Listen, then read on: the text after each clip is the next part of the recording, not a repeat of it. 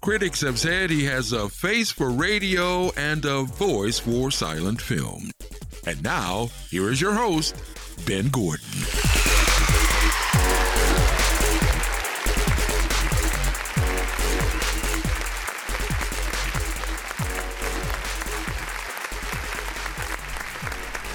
Zippity doodah! Hello! Welcome to the show, the Doc G Show. Oh. Get ready! I hope you're ready to be entertained. I'm ready to entertain you. I'm your host, Doc G. With me, as always, Mr. Dave Burles Berlin. Hey, Doc. Just wanted to let you know Hmm. you're like family to me. Mm-hmm. You know, you and Justin on this show feel like we're a big old family together. We I- are. I don't know if Justin feels the same way right now. He but doesn't. He hates us. I'll take over for the two of us. Thank you. I welcome. appreciate that. Somebody cares about the quality and the love between one another on the show. Thank you. And the, the radio trois. Yeah, it's a radio duo. Mm-hmm. Did I switch languages? Yeah, I did. It's all right. Anyways, Dave, how was how's your week? Get let's get down to deets. How's Uh, your week going, man? Dude, my week is unexciting, stressful, a school, lot of schoolwork. a lot of computer screen. Ugh. But you were on spring break. You had to have yeah, some I was, fun, some I was wild. partying. You want to know how I partied? That's what I like to hear. Yeah, tell me about it. Documentaries. Yeah. Ooh. partied with documentaries. I went back. History documentaries? Uh, uh, In a sense, yes. Mhm. Okay, Uh, y- okay. You remember when I was talking to Quincy White about uh, about the Bloods and the Crips? Yep. And how Athens, Athens Park, where he's from, it's quite a uh, it's it's quite a, a blood hangout. So you got a blood crip documentary going? I did. I Ooh, went back. I need to watch that. He's referenced it before in another doc uh, in another interview. Mm-hmm. It's called "Bastards of the Party." Okay. Yeah. Okay. I could dig with that. And this documentary, it's it's the whole history of the uh, of the Crips and the Bloods. Nice. Yeah, That sounds cool. In L.A. And it's a, it's really I mean it's really well done and Mm-hmm. it's directed by Clee Sloan. That's right. Clee Sloan, Okay. That's right. also known on the streets as Bone. oh, okay. Got it. I know- Clee yep. Bone I Sloan. know who you're talking about now. Yeah, yeah. Uh, for the listeners, you may know him from Training Day. He was one of the gang members that stuck up for Jake. That would be uh, that would be Ethan Hawke's character at the end of the movie. Mm-hmm. Yeah. Um, and Clee Sloan was actually a member of the Athens Park Bloods. Oh, dang. So he's got the inside. He's a real scoop. deal, and not just OG. You, you know, you, you know, Quincy's like, hey, I affiliate, I, I know these guys, but he's Mm-hmm. you know he's not just he's not out there gangbanging on a daily, right? This guy was in it, you know. Mm-hmm. Dang. And as and as I was, as I was watching the the documentary, I started thinking, I was like, how do you become you, uh, go from a blood member? Mm-hmm. To an actor, like, are you just are you sitting there one It's day? That connection I was sitting one day on the on the curb, like you know, guys. I was thinking, on the porch, on the steps. I was thinking, Word. this is a real dangerous, dangerous occupation we've got ourselves here. Uh, What if? This is a big crazy what if. What if I do this hypothetically? I act it out on camera. I pretend. What do you think about that, guys? Huh? There's a lot less bullets involved there. Blanks is what they use on the set. You know, like Yeah. I and I was like, I was so as I, I I kept watching, I was just like, how did that happen? So then I had to I had to do a little research. Yeah, yeah, yeah. Afterwards, I had to go check it out, and it turns out it's actually even weirder than, Than your hypothetical Yeah. story. so here's what actually happened. Uh, there was a big throwdown between gangs in the 90s, and uh, apparently, instead of like the cops uh, settling this big throwdown Yeah. down, it was Jim Brown Finally. that came to intervene. he was the referee. Yeah. And so Jim Brown, football player Jim Brown, retired obviously at Mm-hmm. this point, uh, came in and was like, hey guys, don't kill each other. How about that? You know, and they were like, all right, Jim Brown tells us not Yeah. Mm-hmm. to. We got to listen, right? Yeah. And so apparently he got to know Jim Brown.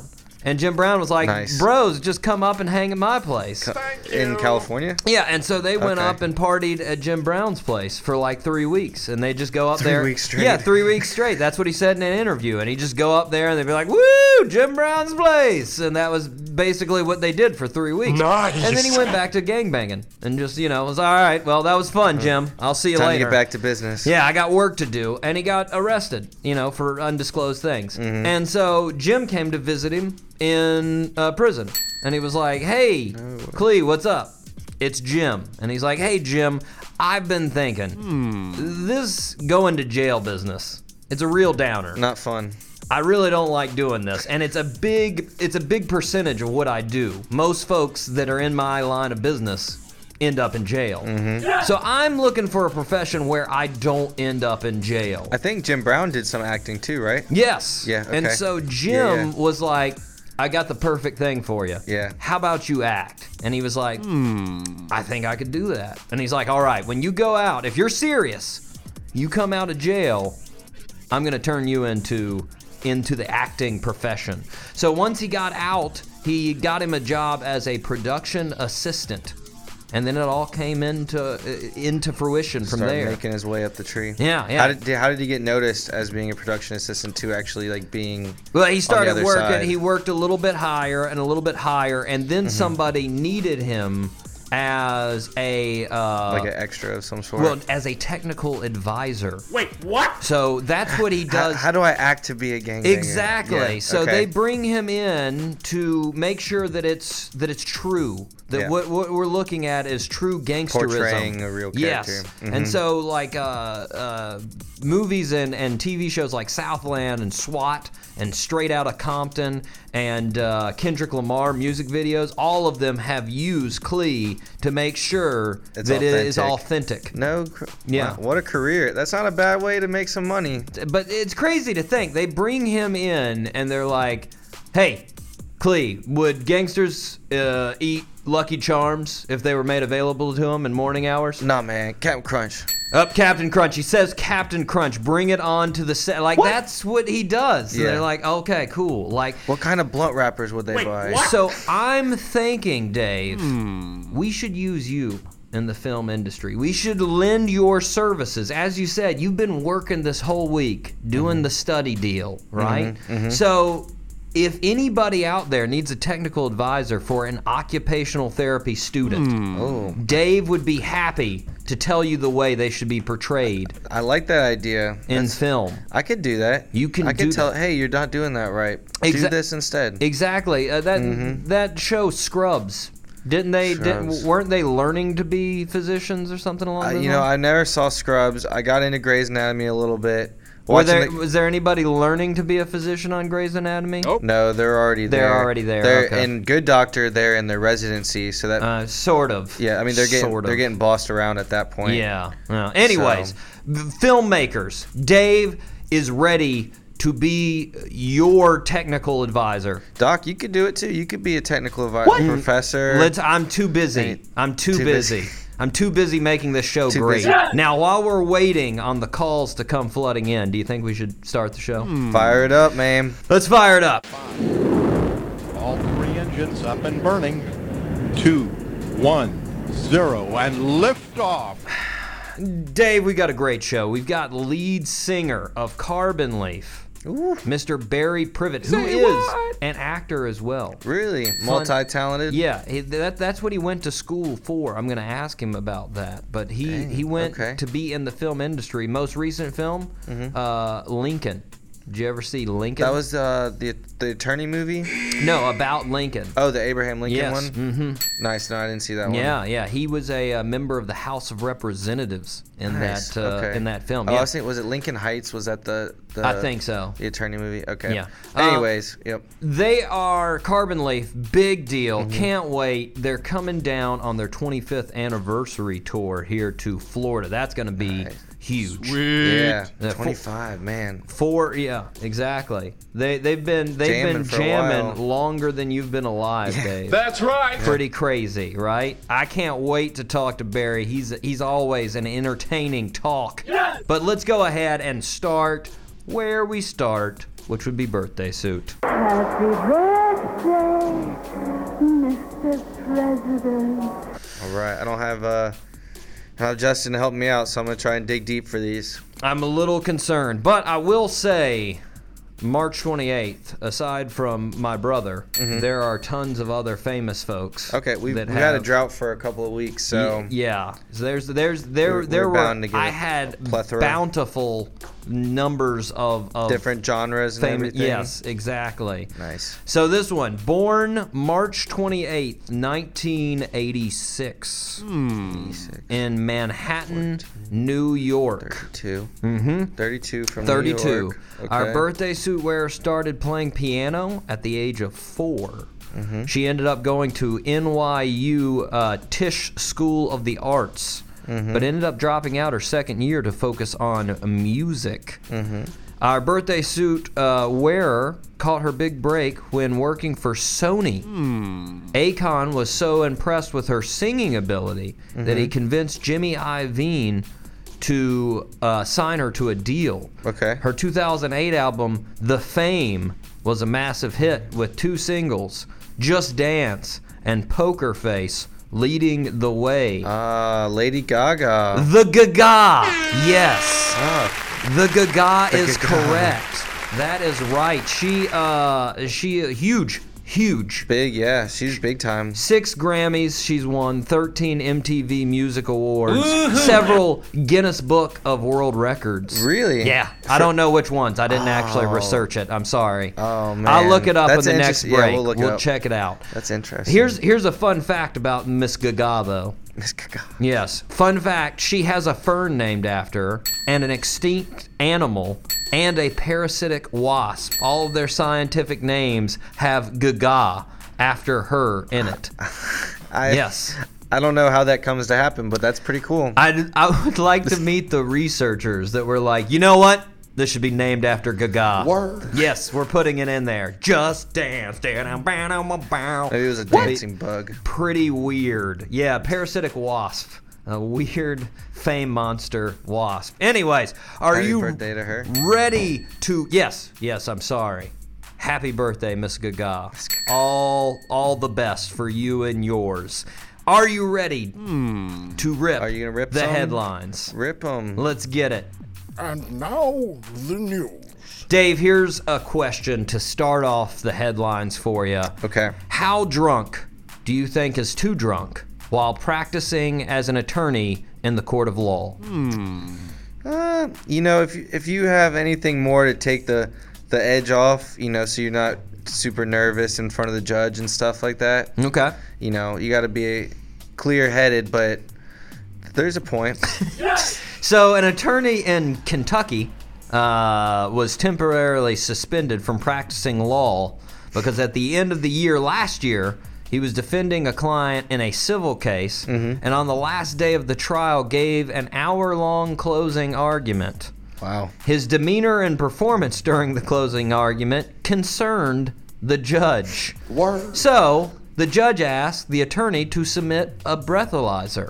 No way. The attorney said, No probs, I'll do it. Uh-huh. And blew a .337. Holy, that's impressive. Yes, just for reference for the listeners, the average legal uh, or the average level for someone arrested with a DUI is 0.17, and the legal limit for driving is 0.08. That's a fact. So this dude blew four times what is allowed for uh, driving. Wow. But he was just spitting facts about his clients. That's insane because a lot of people, you know, so like Justin Blackman for the Jaguars had like 0.24 Yeah. when he was had his DUI. Yeah.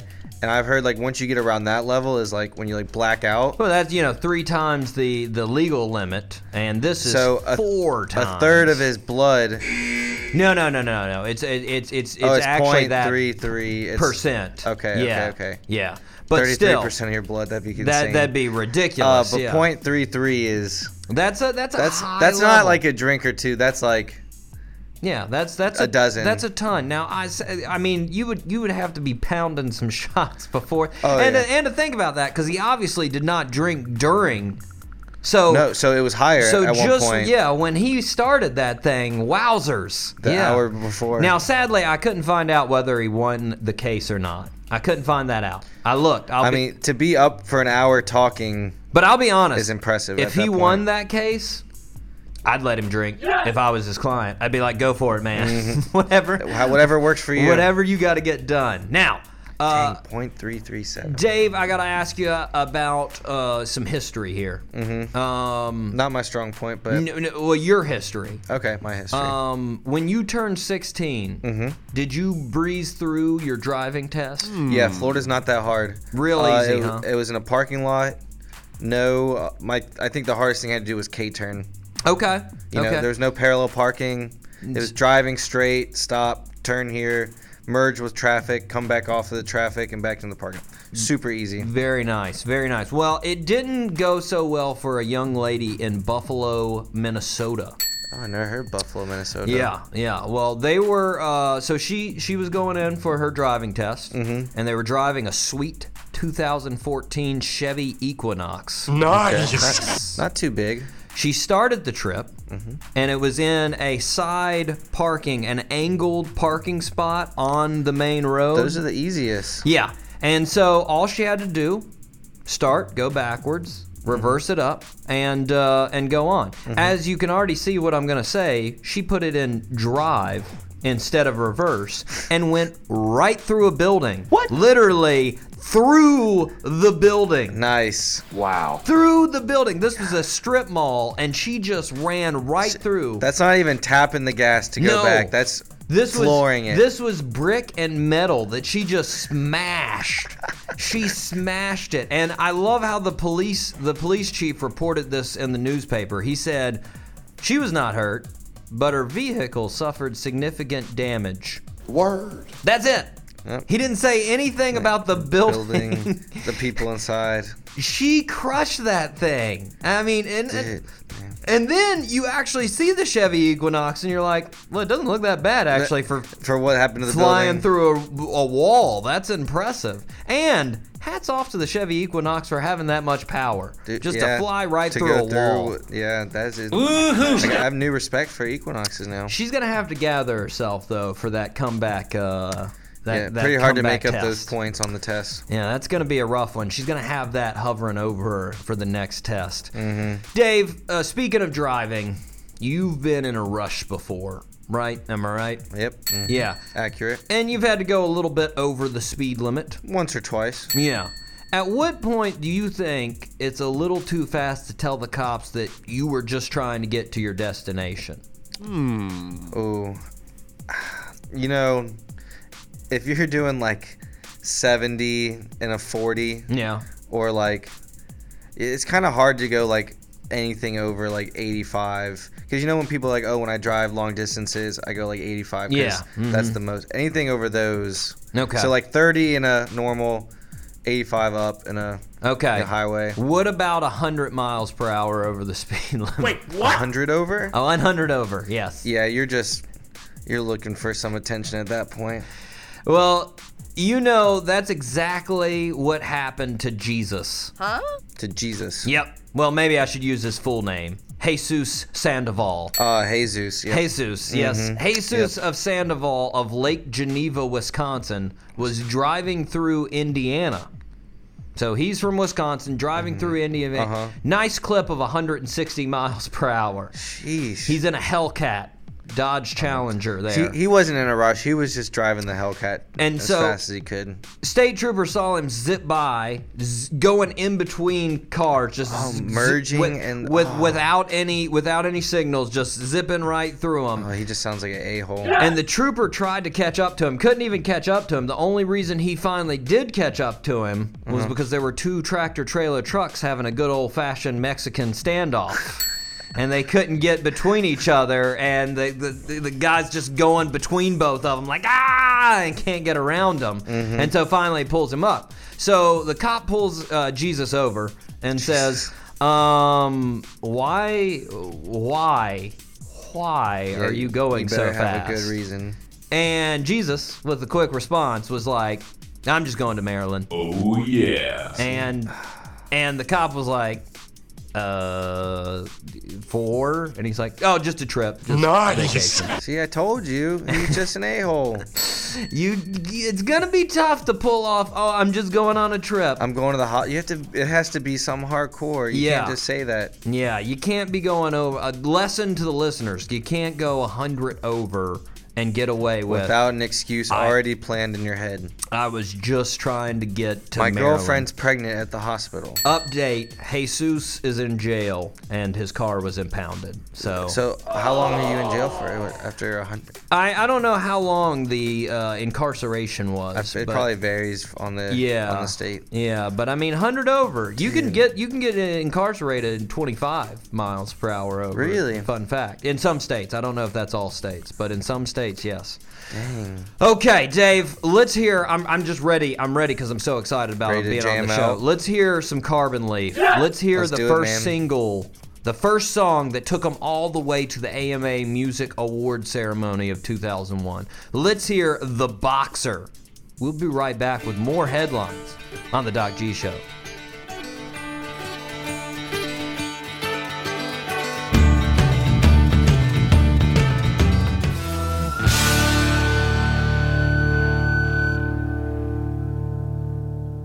This is 95.5 Spinnaker Radio. WSKR LPFM, UNF Jacksonville.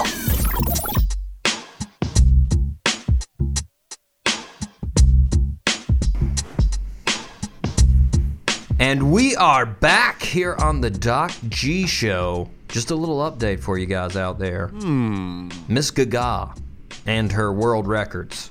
Um, here's just a taste. She had at uh, this would be in 2011 had the most followers on Twitter, and then uh, in 2014 most followed female pop singer on Twitter, uh, and then the most. Uh, the most searched for female on the internet in 2011. And then there's a whole bunch about her music, I guess. Yeah. Uh, See, for me, those aren't real world records because she didn't actually do anything to earn them. So She's got to start putting some straws in her mouth. Wait, what? Or, or, or hitting some coconuts with her hand, you know? some- Something- something some real impressive. stuff that we've talked about. Now, yeah! uh, back to uh, the important rip from the headlines. Uh, Dave, Mm-hmm. you are of the age to enjoy some alcoholic God- beverages. God's nectar. Yep. So, have you ever enjoyed an alcoholic beverage while flying? Yeah. Yeah. Yeah. You know, uh, while you're on vacation, you, you get a little. You know. Mm-hmm. Yeah, little little airplane uh, shot. Yeah. Uh, have you ever enjoyed an alcoholic beverage in the airport before flying? Yeah. You gotta wait. You know, in between layovers Mm-hmm. or something. Yep. mhm. I see. Have you ever decided to drink uh, straight vodka from the bottle in the airport and get so intoxicated that you can't walk onto your plane and they have to drag you onto the plane and then you break the person's finger that's sitting beside you? Wait, what? No, Uh, thank goodness I don't No. drink vodka. Okay, there you go. Well, uh, on Andres Andres Oh, man. uh, did that. Andres Belix. Andres Belix. Mm-hmm. Uh, he was taking a flight to Glasgow, Scotland, and for some reason, before the flight, Mm-hmm. maybe. Maybe because he suffers from alcoholism, decided to uh, crank open a bottle of vodka Or he's just really afraid of flying. and drink most of it.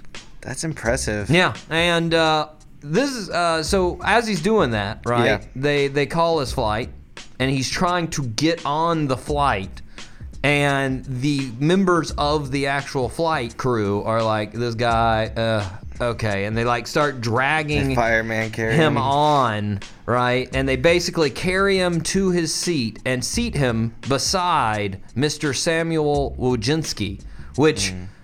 come on, we've all been there as Samuel Wojcinski. You, you see that person coming down the "Oh, aisle, and you're like, he's gonna anywhere sit but beside here, me." anywhere but here, It's- anywhere but here. He that they set him beside me. Yep. And Oh, here he is. Jesus, right? And of course that's of course that's what happens, right? So Sam is beside him. He's like, "Oh, please don't let this this Please cra- don't puke on me. Uh, cre- Mr. Belix, please do not freak out or puke on me or touch me. Just breathe your alcohol over there. And sleep and just yep.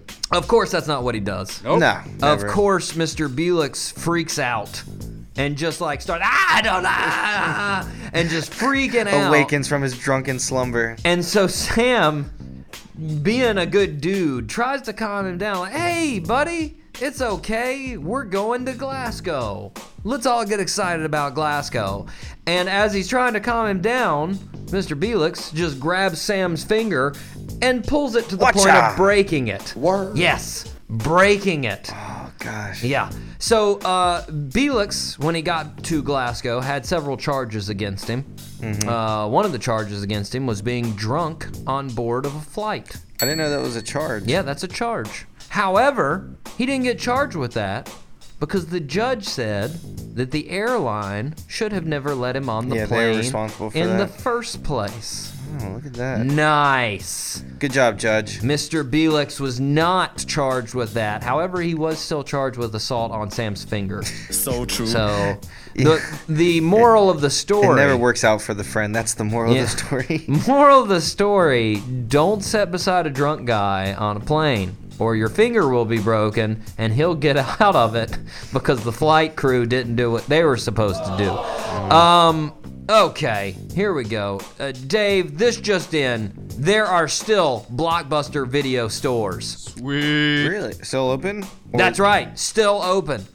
However, the story is about one how one's closing, but Uh. they still exist. Did you know that? No, I. Dude, the one by me is a pawn shop now. Yeah, they still exist, man. Uh, so this one that's closing uh, is in North Pole, Alaska. That's right. Oh, that makes North Pole, That, Alaska. that makes it. More, that makes more sense. Which is a little bit of a misnomer because it's not actually in the North Pole, and it's actually not. It's not at like the north side of Alaska. It's called North Pole, Alaska. That's a fact. Uh, and well, don't try to go there anymore for Blockbuster Video because they don't have one. That's right. and It's closing at the start of April. So sad. The last week. And apparently, people in Alaska like to make an event out of it. That's why they're a big fan of Blockbuster. Yeah, they have, they have nothing else in Alaska. Exactly. They're like, hey, you know, we've been sitting in our cabin for the last four months. We And, have, we have no Wi-Fi. and apparently, uh, considering Ben's resources on the Doc G show, we're also all drunk. So we might as well just go to Blockbuster, make a night of it. And drink and watch a movie. yeah, exactly. So uh, starting in April, no more in, nor- in North Pole, Alaska. However, Oh, man. there still are six Blockbusters left Where are they? four in Alaska, Uh-huh, that makes two in Oregon. Okay. I could. Yeah, that. I, I'm not really sure why like Oregon. Northern Oregon. I'm, I, they just want to be different. I don't know, man. Okay, so Dave, have you ever met someone uh, over Facebook chat? Hmm. No. Okay, yeah, I would advise uh, Hmm. Not to do this that. next story is a good little reason creepy. why not to do that. Um, so a fella in Manatee County, Florida, Oh, that's close. Yeah, met a nice lady on Facebook chat. Uh, he invited that girl to come hang out, um, Seems harmless. and she brought her friend along. Oh, lucky guy. Two girls stayed with this guy for several days. Then they decided it's time to go home. So this fella, his brother, and his dad Wait, what? are all taking these ladies home. I feel like, by the way, before I get to the end of the story, I'm missing so many details I'm of I'm this story. trying to figure out what's going on here. They didn't give me too much in the story, though. Uh, so, you know, I couldn't do my own investigative reporting. I mean, I guess I could have. It- it's, but- it's probably for the best. Yeah. So, anywho, so this guy and his brother and his dad are Mm-hmm. taking home these two ladies that he met on Facebook that stayed with him for like three days, right? Weird. And they're all driving home in the white Dodge Charger. Um, I was by the way, expecting- I was expecting something way worse and creepier. By the way, this rip from the headlines is not sponsored by Dodge. I know there's been two stories. Yeah, with t- Dodge. Hel- Dodge Hellcat, and then It's not coming out to make them look that great as far as Dodge. But anyways, so they stop at a pilot gas station, and the fella and his dad go into the gas station. The brothers staying in the car. The two ladies are like, "Hey, we're gonna go get something from our bag uh, in the trunk." And the guy's like, "Okay." They come back with a machete and a large kitchen knife, and they're like, "Hey, by the way, we're taking your car." And he was like, holy crap! all right, you go ahead and do Hey, that. you can Please have don't it." stab me. And so they drove off in the car. And of course, because this is 2018, the cops were like, yeah, th- your car's right here. We got it. And they located the ca- uh, car and they chased him down. Yeah. And uh, by the time that the cops uh, got up to him, it's about three hours later. Mm-hmm. Uh, the the uh, two girls wrecked the car completely, and uh, then they were taken into custody. Yeah. Dude, that's so.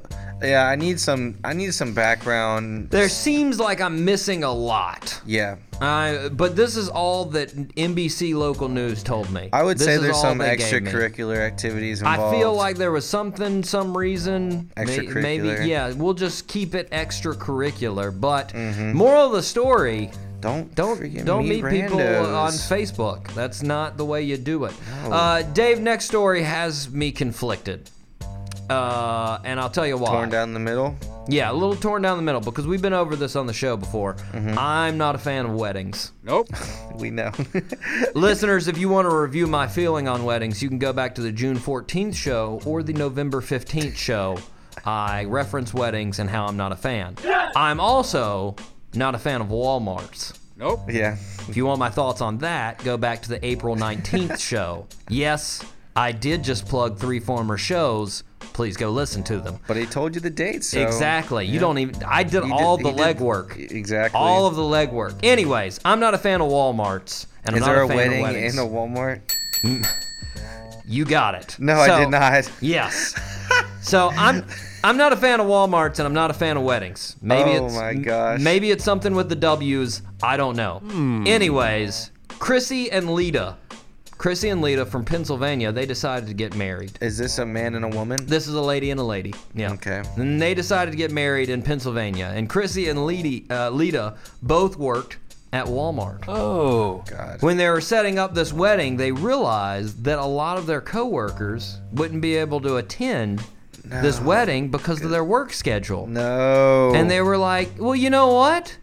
L- F it. Let's just have our wedding at Walmart. No, don't do that. So they did.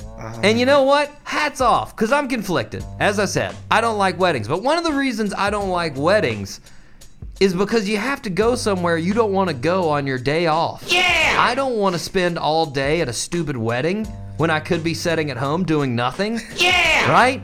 When I'm having to talk to your stupid cousin that I don't know and I never see And you, again. you get put at that table with them. Exactly. The reject table. I don't want to be there. But let's just say right now, if there was a wedding going down the hall and they were like, hey, Frank's getting married down the hall, I'd be like, all right, I'll check it Frank's out. getting married. Is there cake? That's yeah, I'll check it out. And you go in there and you're like 10 minutes and you're like, all right, I'm going back to my office. I'll see you later. That was Like, fun, thanks. That's it. Yeah. I'll go to that wedding. That sounds pretty good. So hats off. To, to Lita and Chrissy, thinking ahead. I like it. If it, what if it was at Publix? Oh, definitely. Yeah. 100%. I mean, geez, those I- guys are just I'd like friendly. Sam's Club, so you could get like samples during the wedding. I would get lost. I would not make it to the wedding. It's too big and frightening in there. Are you ready for our next birthday Oh. suit? Yeah, I'm ready. I'm ready. Okay. Born on March 28th, 1980 in Santiago. Ooh, Yes. Wales Mm, lady. you parts. know it. His dad named 38. him after his former teammate Maurice Lucas on the Portland Trailblazers. She's named Mo or Maurice. Well, whole name Maurice Lucas. Our birthday suit wearer loved basketball his whole life. He attended University of San Diego High School. And I did not read that wrong. That is the University of San Diego High School. FAU has a high school too. Weird Yeah. where he played and excelled at basketball. Mm-hmm. He ended up accepting a scholarship from the University of Arizona. He graduated in 2003 and was drafted by the Los Angeles Lakers as the 32nd pick. He retired in 2013 and became an assistant for the Golden State Warriors. He's now the head coach of the Los Angeles Lakers. Name that birthday suit. Oh, Where? Luke Walton. That is correct. Luke Wait, so Walton. his real name is Maurice? No, Lucas. Maurice Lucas. Oh. Luke. Luke. Luke Walton. Oh. That is okay, correct. Yes. Okay. That is correct. Dude, he's a he's he's. I mean, we've talked about this on the show before. I'm pretty sure, or maybe it was during during the radio breaks, but like him and him and his dad completely different. Yeah, his dad's a tad insane. Yeah. So that's one of the things that makes And him he's so different. smooth. Yeah, uh, you know, if you ever listen to a Bill Walton uh, commentary, College game. Oh my gosh. Uh, First of all, if you're on the East Coast like us, i- it's going to be at like 1.30 in the morning because it's a Pac-10 game that started at like 9 o'clock over there. So it's like 1.30 when it's going on here. Mm-hmm. Yeah. And he just rambles worse than we do on the show about the dumbest things. yeah, even wor- more dumb than I. And he stuff. doesn't care. No. He's, he's excited about it. And the guy's making fun of him, like As trying he to just- does it. trying to get him back at the whole time. now, Led Zeppelin, that was a band. I saw them in the '70s. I was super stoned. It was great. 1973, I had a game for the Portland Trailblazers, and we went to see Led Zeppelin after. Slam dunk! Did you just see that? UCLA is the greatest team on the planet. Wait, what? That's basically It's what in he the does. rafters. But anywho, guys, happy birthday, birthday. to Luke Walton. We are gonna hear another jam from Carbon League. Say what? This is Dirty Bird. Ooh. Fantastic song, by the way, and it's it's Dirty Bird in parentheses Learn to Fly. Nice. I like Originally that. released in 2006. You know who starred in the video? 2006. Any guesses? Luke Walton. Mm-hmm. Katy Perry. Really? She was the she was the focal point of the video. At that. Okay. Yeah, Th- and uh, basically, uh, Katy Perry was not famous. If you remember, Not yet. She- uh, it "I takes a- Kissed a Girl" came out in 2008. Okay, I'm yeah. gonna ask Barry about that today. I'm Really? excited about it. Oh, gonna- that's cool. We're gonna talk about it. Speaking of, that interview is coming up after this break. After we hear Dirty Bird, I'm going to bring Barry Privet out. We're going to talk to him. We're going to get some questions going, just like the Katy Perry question. Pretty stoked, man. It's going to be good stuff. But keep it locked right here on the Doc G Show. This is Carbon Leaf with Dirty Bird.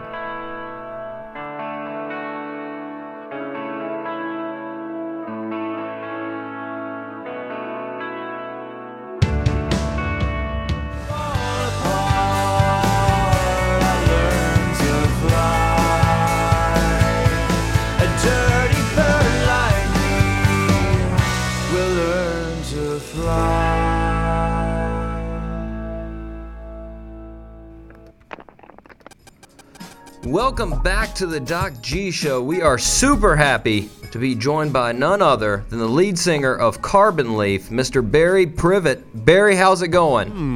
None other. That's good. That's good. Things are going well. There we go, man. Yeah, I'm excited. Uh, 25 years since the start of Carbon Leaf. Wow. Uh, you guys are gearing up to play the 25th anniversary tour uh, in just about a month when the when the shows really get rolling. When people tell you it's the 25th anniversary, or you tell people that it's the 25th anniversary, what does that make you think of when you hear 25 years? What do you think of? Man,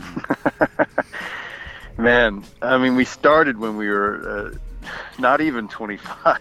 So, Yeah, you know, it's, um, it's, it's funny to look back. You know, eh, sometimes, you know, I think with anything, you can kind of wake up every day and go, ah, you know, I'm not where I want to be or this or that. And then you're like, man, we've built, we've built a lot in the last 25 years, you know, and we're in a very small percentage of musicians making making a living making music and and you know acquiring fans over the years and so i think i think when i think of 25 years you know i think the band's developed a lot of a lot of do it yourself uh, grit and skill and um, kind of the, the tenacity to you know keep pushing forward and uh, maybe for better or worse i don't know but um, you know we've we've we've learned to you know figure it out yeah, yeah, definitely. So you guys started back uh, 93 uh, at Randolph Macon, uh, Right. and I read that you and Terry met on the first day of school.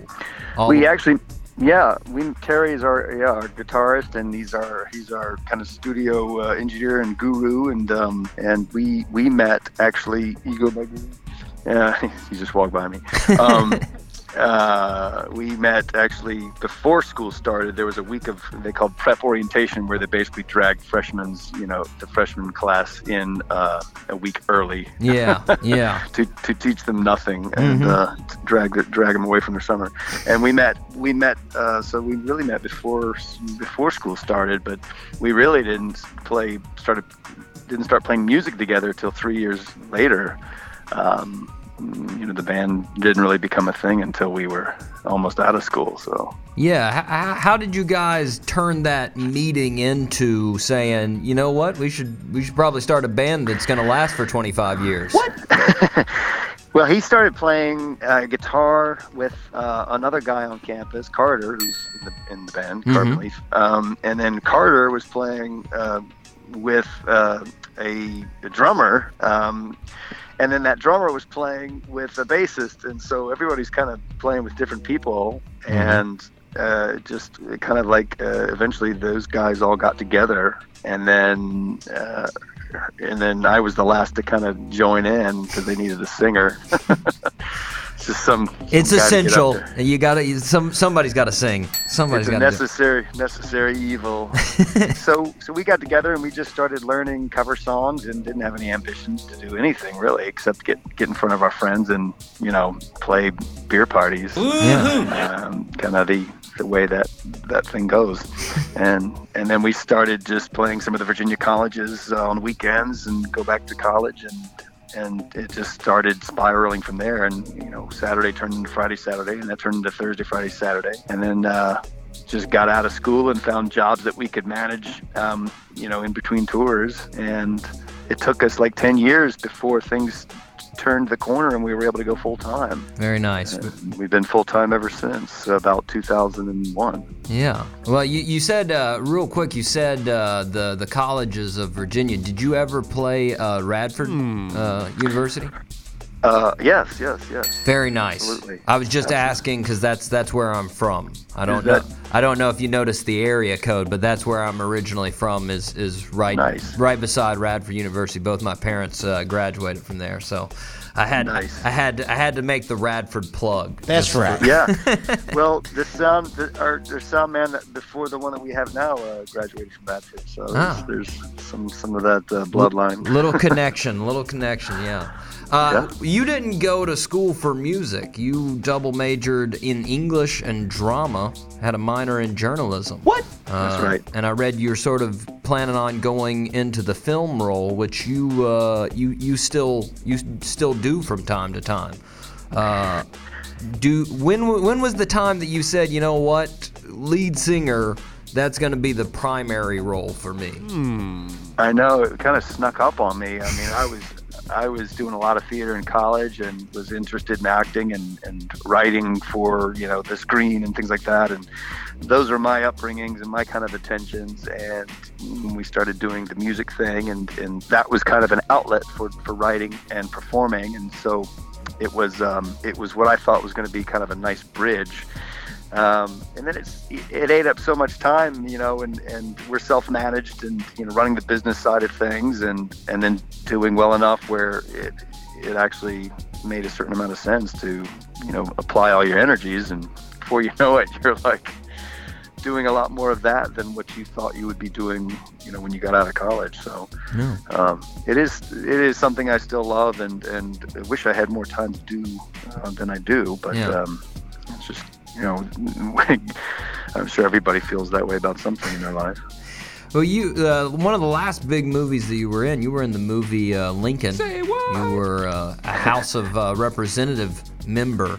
How how did you how did you just uh, how did you come apart that role? Did you audition for that role, or was there somebody that that knew uh, you know the director? What happened there? Yeah, they um, they were filming it in uh, in Richmond, and so they brought the whole production crew there. And you know, as they do on on um, uh, movies, they'll they'll have a certain amount of roles that they'll cast locally um, or regionally. And um, so I just I uh, threw my hat in the ring and um, I went in for for an audition and. Um, um, I, I guess I guess Steven Spielberg liked my tape. I don't know. I got a I got a job Yeah, Sweet. and um, and it was fun. It was ten days on set, and you know, just a, a technically a principal player, but a very very small, you know, a couple of lines kind of thing, and Yeah. which which which got cut from the movie. Ah. I know, but it was a blast um, just being on set for ten days and seeing how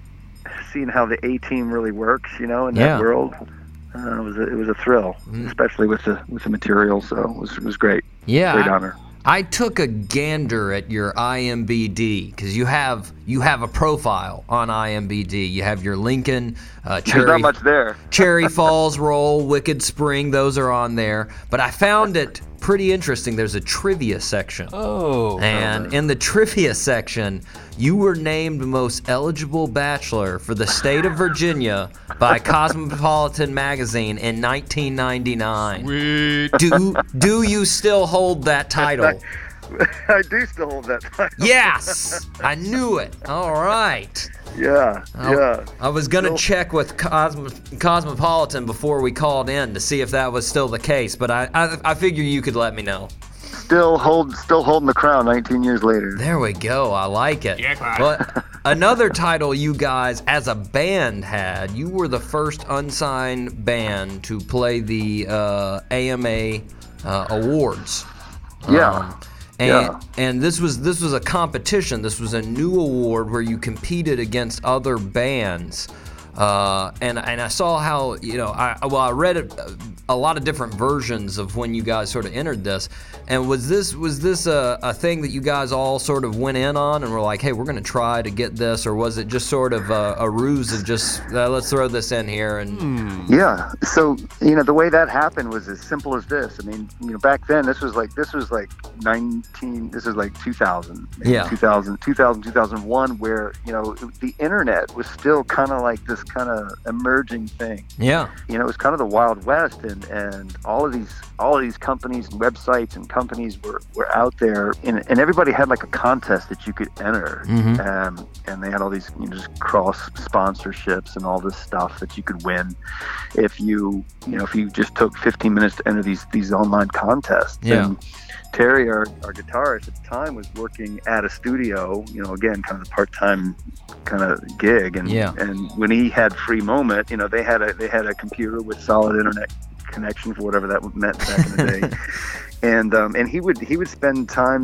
uploading uh, songs to some of these contests and and, it, and you know back then it was like to upload a song or two was like a big kind of a big process and a big deal you know and, yeah and so we would we would upload uh, a couple of tunes and fill out a form and not and then just move on and not think about it well we did that for this american music award contest where they were going to choose uh, an unsigned band to ultimately uh, perform on the american music awards um, kind of a, a big deal called the coca-cola new music award and so um, we filled it out and didn't think of anything of it and then like a month later we got a, a, a message saying um, I think it was actually a physical letter got saying that you know we've we've you know, out of however many ten thousand applicants we've narrowed it down to fifty and you're one of the fifty and then we got a letter the week later saying we've narrowed it down to ten come to New York and compete Hmm. we went to we went to New York to compete and made the top five and then the top five had to compete for a top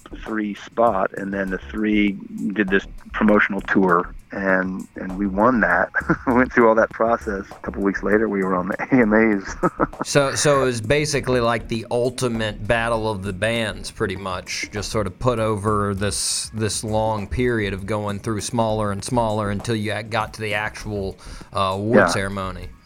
Yeah, and it was it was strange because you know the um, the, c- the contest for the top five, you had to go to New York and compete, and if you made the top five, they put you on a bus that night, and you went on- you went on a three week tour across the country promoting this. So you had to you had to clear your schedule Yeah. and say, well, we might win, we might lose, and go back home, or we might win, and we'll be gone for three weeks. And back then, it was a big deal. We, you know, everybody had jobs, and and then on top of that, it was supposed to be like on November the uh, twelfth, or I'm sorry, on September the twelfth or thirteenth.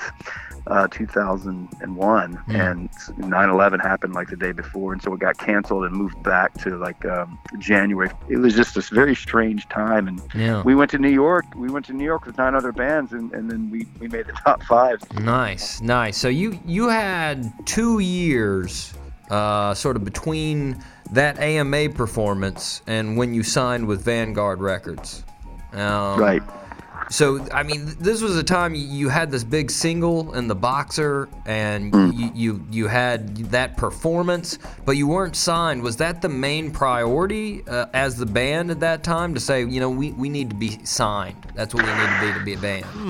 No, not really. I mean, for you know, again, we're already ten, you know, ten years deep into you know, kind of being a band, and and if it's one thing that we had learned starting out, it's like we couldn't you know buy help when we were young. It's just like Yeah. we did every everything ourselves, and um, even you know booked ourselves and all for for a good while. So we knew we knew that it was kind of a we were we were seasoned enough to know that it was a little bit of a fleeting moment to win this contest. There was this splash of excitement and you know, we we kind of did the round of manage, manager meetings and all that, and you know, eventually we realized you know the biggest asset we could take from that whole contest thing was to get on the road and you know use it as a platform to get in some clubs and some promotion and get get in front of some eyes because we still hadn't done tons of U.S. touring. Yeah. So that's what we did, and you know, of course, it was back in the day when you had to, you know, get your CDs into stores, and that was like a big hurdle and challenge. So we, you know, g- got set up with a distributor and just started getting stuff at Tower Records. Hmm. Mm-hmm.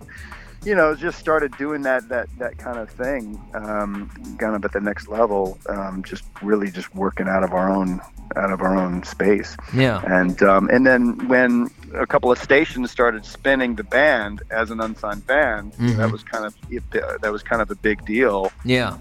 Um, and it started getting some legs in some markets like DC and Seattle and, and just um, a few other random places where it become became enough of a story where some of the, the label people were kind of sniffing around.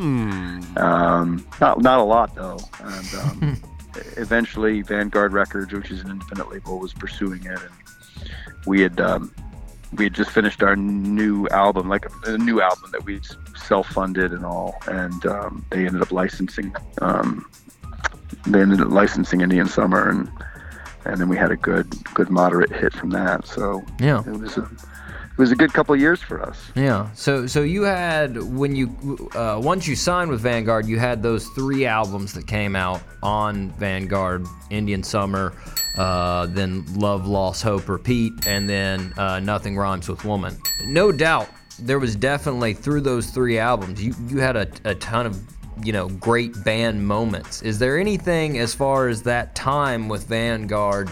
that really sticks out as as one of those you know seminal moments that you were just like this is this is great this is this is what you sort of sum up as the good part of being uh, during those three albums Well, that first the first album, you know, when we did the license deal with Indian Summer, you know, we had we had spent a lot of our own money getting that made and got it the way we wanted it. We felt like it was it was really good, and and so when when we started on that campaign, there was a lot of energy behind it, and there was there was there were some key radio, uh, some AAA key AAA radio um, uh, MDs and PDs that were really pushing hard for the band, and opened up a lot of a lot of just uh, exposure in in some some cities and and then they were also kind of proselytizing to other MDs and PDs across the country to you know add the band's uh, song and you know we had a very conservative uh, you know the, the label we were on was you know an indie very conservative kind of well let's let's put a little money out see how it does put a little bit more money out see how it does so Yeah. you know, it was a very conservative kind of rollout, and we had to you know, tour behind it for like two years. Back when you could kind of tour two years behind an album, yeah and just crisscross the country, and and so that was like a really great like next step for us because after 10 years we were like you know if this is kind of all there is you know put out a record and sell it to you know our region you know that was getting a little boring yeah so so that that being able to kind of tour nationally and have some of that radio support, um, you know, to for, to gain new music fans was was kind of a big deal, and and and we took advantage of that. You know, we we we're going back to cities, you know, two three times a year. Well, s- something else I noticed, and I, I, I've been a I've been a fan of the band for a while, and I, I've always really liked uh, Indian Summer, uh, great album. I Thanks.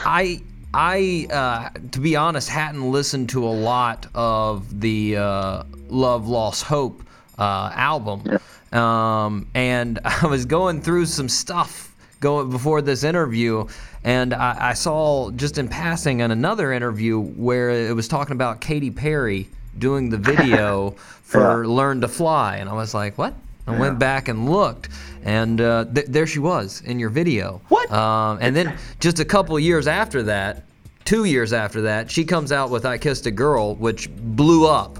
Was was there any? It was at there any point while you were recording that video that you were like, "Hey, hey guys, I'm going to take a wild stab at it. She's going to be one of the biggest uh, female pop s- stars of the next decade. I just got a feeling." Yeah, so so when Indian Summer finished, we went like right back to the studio and we made Love Love Hope Repeat and, and Yeah. we were we weren't terribly happy with it. We made some decisions about it that we didn't like and we fixed them when we re-recorded the album. But but at the time, it was like the, the philosophy was like, all right, we've had all this momentum. Let's get back in the studio and get back out there. Yeah. And we you know we didn't even have the material and so we just didn't have the perspective. But we went out there and did it and and then you know we made this video in L.A. for Learn to Fly, which was going to be the next single Mm-hmm. and we had just signed on with a new management company and we were trying to find a, a treatment for the for the video and it, it all happened very fast and so basically it turned into you know this performance video where we would intercut with this this girl who's you know getting ready for the show and she's late to the show and you know just kind of a very standard kind of kind of thing Mm-hmm. um, and the management company we had at the time um, had Ka- Katy Perry, you know, on their roster, and at the time she was just kind of doing like a a singer-songwriter, acoustic guitar kind of, you know, kind of Yeah. thing, just kind of starting out. But they were, there was definitely some talk because they were, they were definitely kind of like grooming her for something else. You kind of get the sense of that, and um, and our one of our managers, you know, at the time was who was with them, uh, with their management companies, was like, she's going to be a big star. I know it. And um, you know, and she was definitely Katy Perry, like on the s- on the set. You know, she Yeah. was very much kind of who she is. So they were, yeah, they were said, well, we have this girl Katy Perry, who, you know, is trying to get some get some work and get exposure, and you know, she would be perfect for the video. Because at first they were like, well, we can get, Mich- you know, I think we can get Sarah Michelle Gellar, this and that. We're like, I'm like, okay, sure, get get me anybody, that sounds anybody, good. on- anybody in the WB, I'm sure would be fine. yeah. And anyway, so it turned out to be this unknown Katy Perry, and um, She got We a had li- to- little bit more known. and she got a little bit more known. I know, right? it's like, oh my gosh, I'm like uh, watching her on the Super Bowl, like you know, a couple years later. Yeah. Funny. Um, She was in our video, guys. She wanted to be in our video, all right? I know, and that's kind of the that's kind of like the running joke. Kate, it's like you watch the video, and she's like, you know, fawning over carbon leaf. Uh, Finally. pretty funny. So, after the three albums with Vanguard, you guys decided to go back again, go back to being independent in 2010. What, what was the biggest uh, reason for the change? Hmm.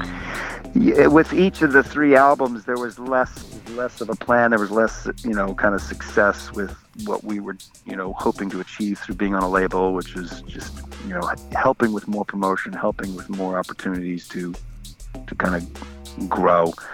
And you know, there was the radio stuff had kind of, you know, kind of tapered off, and they just weren't spending a lot of money. And so at that point, we were getting pretty savvy in terms of making our own records, and then, you know knew that we could b- make a record for half of the max amount of money they were willing to give us to release one. Yeah. And so it was like, well, if we can make a record for half the money that they're going to give us, and you know, we can retain our rights, that's that's kind of the place to start. Yeah. So we didn't renew to make a fourth album, and we bought um, bought our own studio gear and built our built out our own studio and said, let's you know, let's let's get off of this train where you know we're you know a band on a label is kind of like a cash crop, you know, and they they want to rotate you in like every two years Mm-hmm. and it's just like I, we can't afford to do that. Let's let's make a let's make a music project and release it every six to eight months. You Yeah. know, like crazy goal, you know. And we we did that since 2010. We've done seven or eight projects direct to fans Yeah. and saved saved the money. s- You know, only s- spent what we could, got out of debt, got into the black. You know, just kind of plugged all the holes and and and then just reinforce the message to our fans that we're serious about being artists and, and releasing music, new music, and and that's what we're going to focus on. Very nice. Well, you you guys uh, re-released the three albums uh, that you had on Vanguard. You re-released uh, Indian Summer in 2014, and Love, Lost, Hope, Repeat in 2015, and then uh, Nothing Rhymes with Woman in 2016. Re-records, yeah. Yeah, and so there was a loophole there, right? They they own they own the master recordings of those albums, but you were able to re-record them. Yeah, so the thing with being, you know, on a label where they own the master recordings, you can own the songs.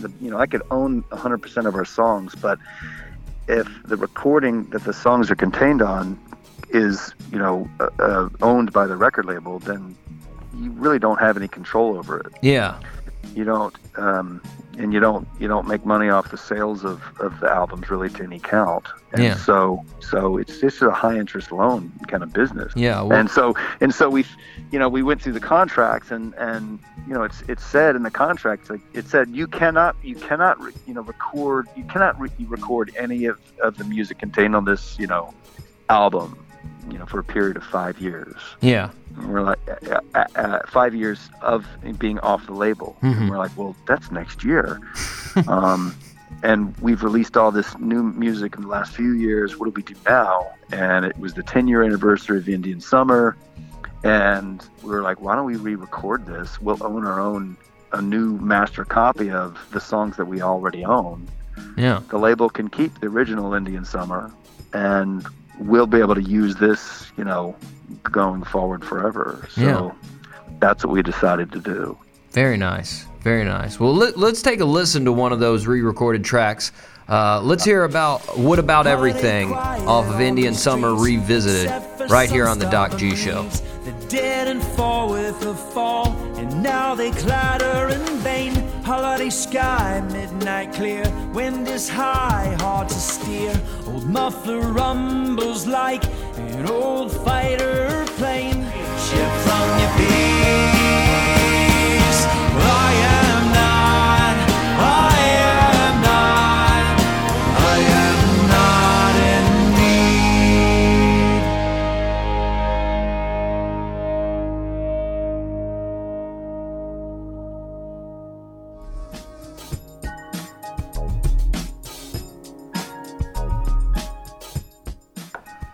Welcome back to the Doc G Show. That was Carbon Leaf with What About Everything off of the album Indian Summer Revisited. We're talking to Barry, the lead singer of Carbon Leaf. Uh, Barry, What About Everything is my favorite Carbon Leaf song. I, I've been listening to that one since it came out. I love that song.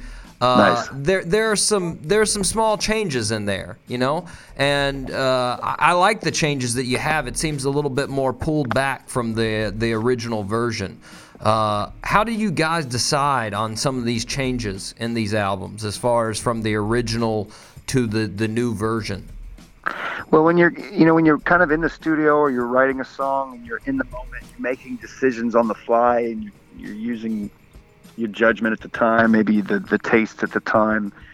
Um, you know, there's not a whole lot of reflecting, and so, and that's a that's a good thing. But also, you know, a project like this where you're going back and revisiting something after having the benefit of, of playing those songs for now now ten years uh, you know, you have a, a much better sense of kind of how the song should should resonate, you know, outside of what you what you did, you know, one night when you were coming up with it and, and committing it to tape.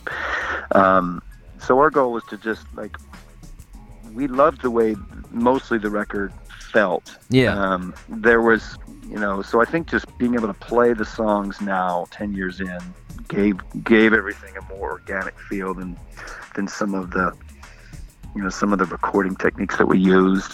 And um, but we we were very meticulous in actually honoring kind of what the the album was because it's kind of a classic album for a lot of a lot of people Yeah, and you know you don't want to mess with that um, t- too much. So we actually would go, you know, go to each song and pull up all the tracks and analyze kind of how they were done, how they sounded, and can we can we emulate that, but just do it a little a little bit better. And uh, I think we ach- I think we achieved it. Like to me, it sounds like the original, but just um, I don't know, just just better. Yeah, well, I mean, you know, your vocals in particular, you, uh, you hear a lot of re recorded tracks, and I can tell instantly. You know, if, if, th- if there's been a good amount of time and I hear uh, a re recorded track from another band, I can be like, oh, that's. That when, when, Yeah. did, when did they redo that? But with this, it sounds. It sounds as good or better as far, especially the vocals, as far as as the song. So, Well, in like for example, the original album, you know, the producer at the time was using like we were like into like a lot of vocal doubling. We were using kind of the chorus effect on the vocal, um, uh, which just th- kind of thickens it up. It Yeah. just kind of makes it sound. It makes it sound. I don't know. It makes it's a thing. It's a thing. but you know, the goal is to kind of sing. You know, and not do the doubling and not do the chorus, um, but still give it kind of a real just give it that kind of warm, thick presence. And so, you know, that that that wasn't as hard as I thought it was gonna be going in. Yeah. I think the, the benefit of just playing the songs like you remember how it sounds on the record kind of kind of created that. Yeah. Now, now, once you guys went back to being uh, an independent band, uh, did everybody's roles in the band uh, increase dramatically as far as things you guys have to do and work out, as far as the the the uh, record company not being there for that? Yeah, yeah, for sure. I mean, if it's one thing that's that's tough is just kind of all the hats that you have to wear um, instead of just waking up and being creative every day all day. Yeah. you know but the reality is i mean i manage i manage the band and the reality is you know i, I can work a 50 hour week easily Yeah. um, on just the business stuff you know and so you gotta gotta fight for your creative time and um, but we've you know we've we've done pretty well um, between terry and i running running a lot of the office stuff and and the s- studio uh, uh, stuff and you know we've we've gotten some help we have a booking agent who does a great job and we have we finally got someone um, to help us with some of the social media stuff because we were you know we were doing all that and, and and that stuff changes so quickly and so often um, you know it was just like let's let's not be in the facebook business Well, you, well, speaking of that, as far as the social media side, well, really, really everything as far as keeping in touch with your fans, it seems like you guys have sort of been on top of that really from day one. I mean, from, you know, doing the AMA uh, award over the internet, having uh, a, a website for your for your band. I mean, I even noticed as far as Instagram, you know, Instagram started back in 2010 one year later you guys already have an instagram and i mean there's there's some you know there's some bands out there that still don't have an instagram you know and, and, and it seems like you guys sort of keep on top of that as far as social media and, and the internet Yeah, I mean, we we we've tried. I mean, you certainly say, is this something that we should have? You know, yes or no. do we do we have a Snapchat? You know, we, no, we don't. you know, um, we have to kind of recognize where our where our fans, you know, congregate on the internet, and we try to try to do that. I mean, we could always be more active. We could always have you know, more Instagram story stuff going on that you know we don't, or or more video content, and you know that's all stuff we've got to kind of really carve carve out room for because you know at the end of the, I mean this is like the, the fourth day where we've had you know. Um, you know, studio rehearsals for you know, like seven hours a day, and it's like when it's six thirty at night, you're like, I really don't feel like jumping on social media and yeah doing any doing any of this stuff. well s- So speaking of, of new material you guys you guys have new music material coming out soon what right you have the gathering Yes. coming out right yes, So how? First off, uh, when when are, when can we expect the release? Uh, and how does this album compare to the you know other albums you've done in the past? the uh, so Ga- so gathering is uh, this is like volume one of, of a of a series that we're doing under the gathering banner and. Yeah. And um, so this will come out in um, probably late spring. We're going to be annou- um, we're going to be kind of putting up some some offers here in a Hmm. few weeks. and um, uh, for fans to kind of you know pre you know pre-buy and, and all that Yeah. and um and it's it's it's different in that it actually doesn't have any uh, it's it's a very acoustic uh, album it doesn't have any electric guitars on it we kind of made a rule we're like let's do let's not let's not do anything that's electric guitar driven or let's not put any electric guitar overdubs on or anything like that and it'll just be let's double down on some acoustic instruments so there's a lot of mandolin fiddle and banjo and acoustic guitar and we had some some friends of ours from a band called we banjo 3 um, from Ireland uh, jump in on on fiddle and and uh, mandolin and banjo, and so it just kind of has a little bit of a jamboree kind of vibe, and the the, the theme of gathering is about kind of looking inward towards your community, kind of in these Yeah. whack wackadoodle times, you know, where it's like, how can I make sense of my life, you know, Yeah. as, as I'm moving, you know, as I'm moving through it, and you know, the answer is like, you know, kind of looking to, you know, a sense of community, and and that's where the gathering theme kind of comes in, and so we had friends come and play on it, um, and that's um, and that's the material that that.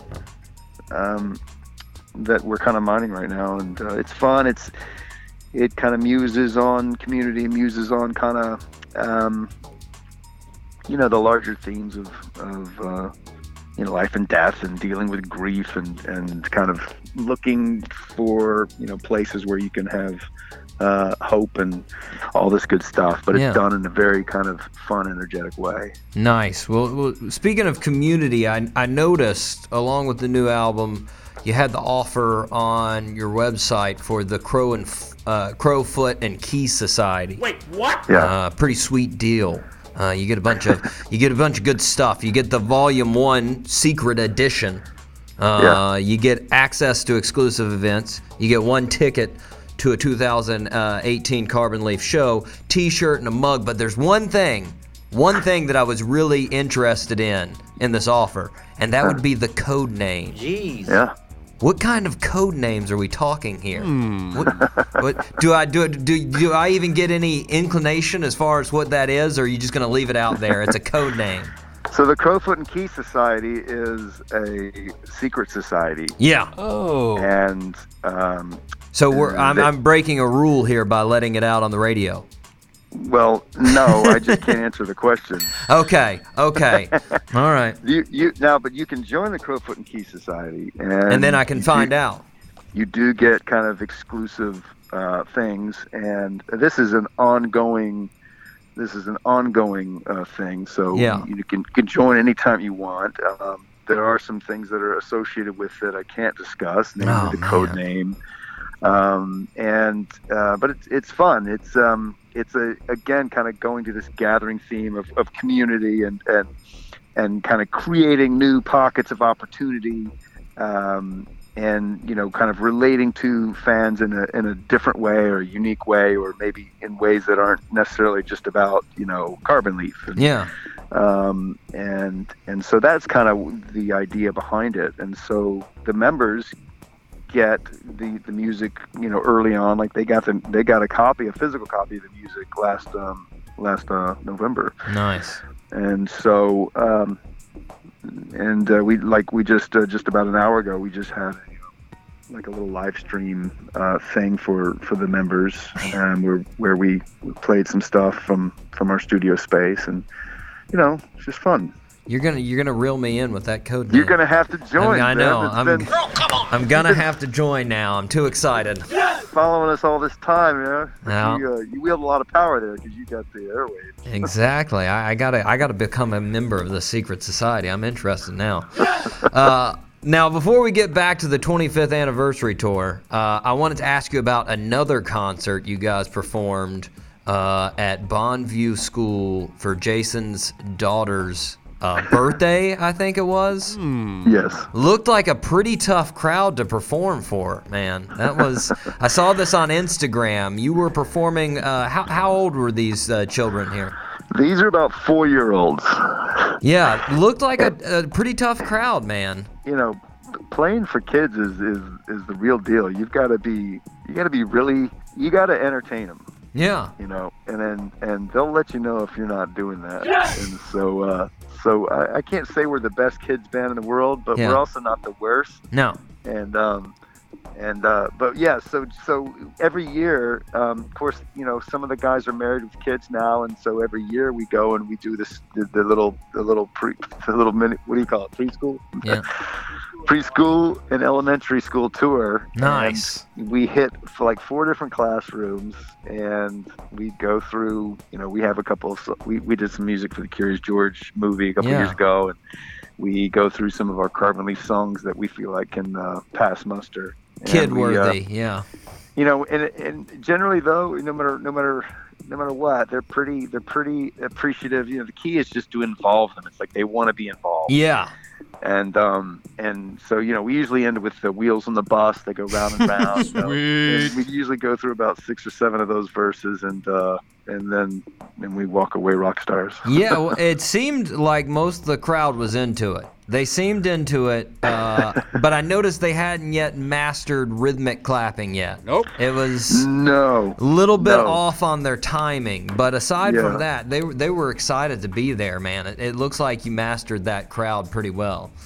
I mean, we it's it's a it's definitely a lesson in learning, kind of. Um, you know, sometimes when you go and do your thing, you know, to an adult crowd, you're just doing your thing.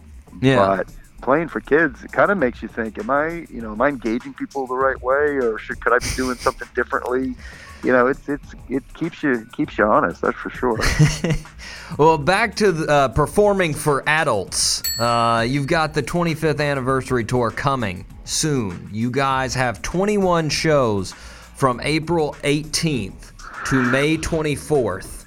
Uh, 21 shows in that time frame, uh, jam packed in those days. Uh, are you excited to get back on the road? Yeah, it's um, you know, it's funny. We um, you know, we'll do a fall tour where we'll where we'll play you know every night in September across the U.S. We'll play you know half of October, we'll play half of November, half of December. And, you know, by the time New Year's rolls around, you're like, I don't want to ever go out on the road ever again Nope. Yeah. this is it, I'm done. And then you know, by by by mid, yeah, by the top of March, you're like, all right, let's do this.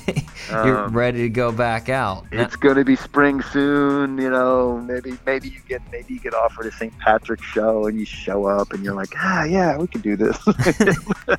once you remember, once you remember how to play. Um, Well, luckily for us here in Florida, you guys have four Florida shows coming as Yeah. part of this 25th anniversary. You got uh, on the 18th, Fort Lauderdale, uh, and then 19th, Key West, and then the 22nd, Tampa, and then 23rd, Orlando. So, how how have Florida tre- uh, Florida crowds treated you in the past? you know it's it's it's not a place we get to often so when we go it's usually like one or two cities Yeah, and so everybody's got to drive either north to south or or south and north or somewhere in the middle in orlando um, it's it's a blast you know it's it's it's fun because you know you get all these you get these group of people that's like where have you been you know why don't you it's like they're kind of half happy and they're half angry at you you know you got to win them over with the songs. you got Yeah. to win them over. No, but they do. They come out and they come to multiple shows, and um, and you know, it's just uh, sometimes it's tough to route it. Um, Well, I, I know you guys have you've worked with Sister Hazel in the past. You just had a, a real short tour there with them for about uh, four shows, and they're from uh, they're from Gainesville. Uh, Are they going to have any time maybe to work in and work in any of these shows? Maybe make a guest appearance. Uh, that's a good idea. We ought to. Uh, I'll have to. I'll have to. I'll have to uh, pull uh, Ken's ear and uh, see if Yeah. that's that's a possibility. I'm not sure what they're doing right now. To tell you the truth, Did- or or what they'll be doing then. They should be getting ready to perform. I would say probably on that Tampa one would look like the best one for them, or the Orlando. Those two would be the closest for them. But just I'll just put in. I'll put in a call tomorrow. I was about to say, just an idea. I don't know, but you hear that? Everybody out there, listeners, you could have a potential, maybe, to see. Should I drop? both. you- Should I drop your name? Yeah, Nope. that'll probably get you less of a pull, but I mean, still, you could you could try it out, see what happens with that. But uh, Barry, we're up against a break, man. But I want to thank you for uh, taking the time to come on the show. Man, it's been a pleasure. I appreciate the the diligence and the good questions and uh, and following the band's story. Yeah, man. Well, listeners, you can get all the information about Carbon Leaf on their website, www.carbonleaf.com, or you can follow them on Instagram or Twitter at Carbon Leaf, and you can check them on Facebook as well. Let's hear Send a Mindy by Carbon Leaf off the Nothing Rhymes with a Woman album right here on the Dot G Show. She's a stark white pale horse rider, and hell's just around the bend. She's kids to raise, she got bills to feed, and a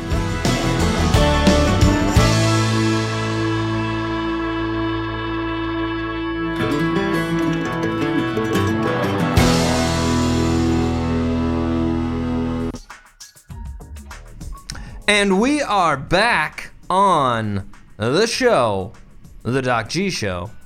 I am your host, Doc G. I'm still in the seat. I'm still just floored with excitement After another solid interview, from Mr. Bear Bear Privet. What? Mr. Bear Bear. That's right. I gave him the nickname Bear Bear. Can't call him Lair Bear. No, because he's not Larry. So is Bear Bear. But thanks to Carbon Leaf for coming on the show. That was fantastic. That's a great song, by the way, Sentimendy. One of my top five Carbon Leaf songs. Yeah, jamming all day, man. It's good stuff, man. So, uh, listeners, if you're out in the area, if you are in the Fort Lauderdale area, or you are in the Orlando area, or you are in the Key West area, or you are in the Tampa area, you will have a show that is right in your area. And as we talk, what? They better go Mm-hmm. catch it, man. as we talked on the interview, it may, may just include Sister Hazel as well.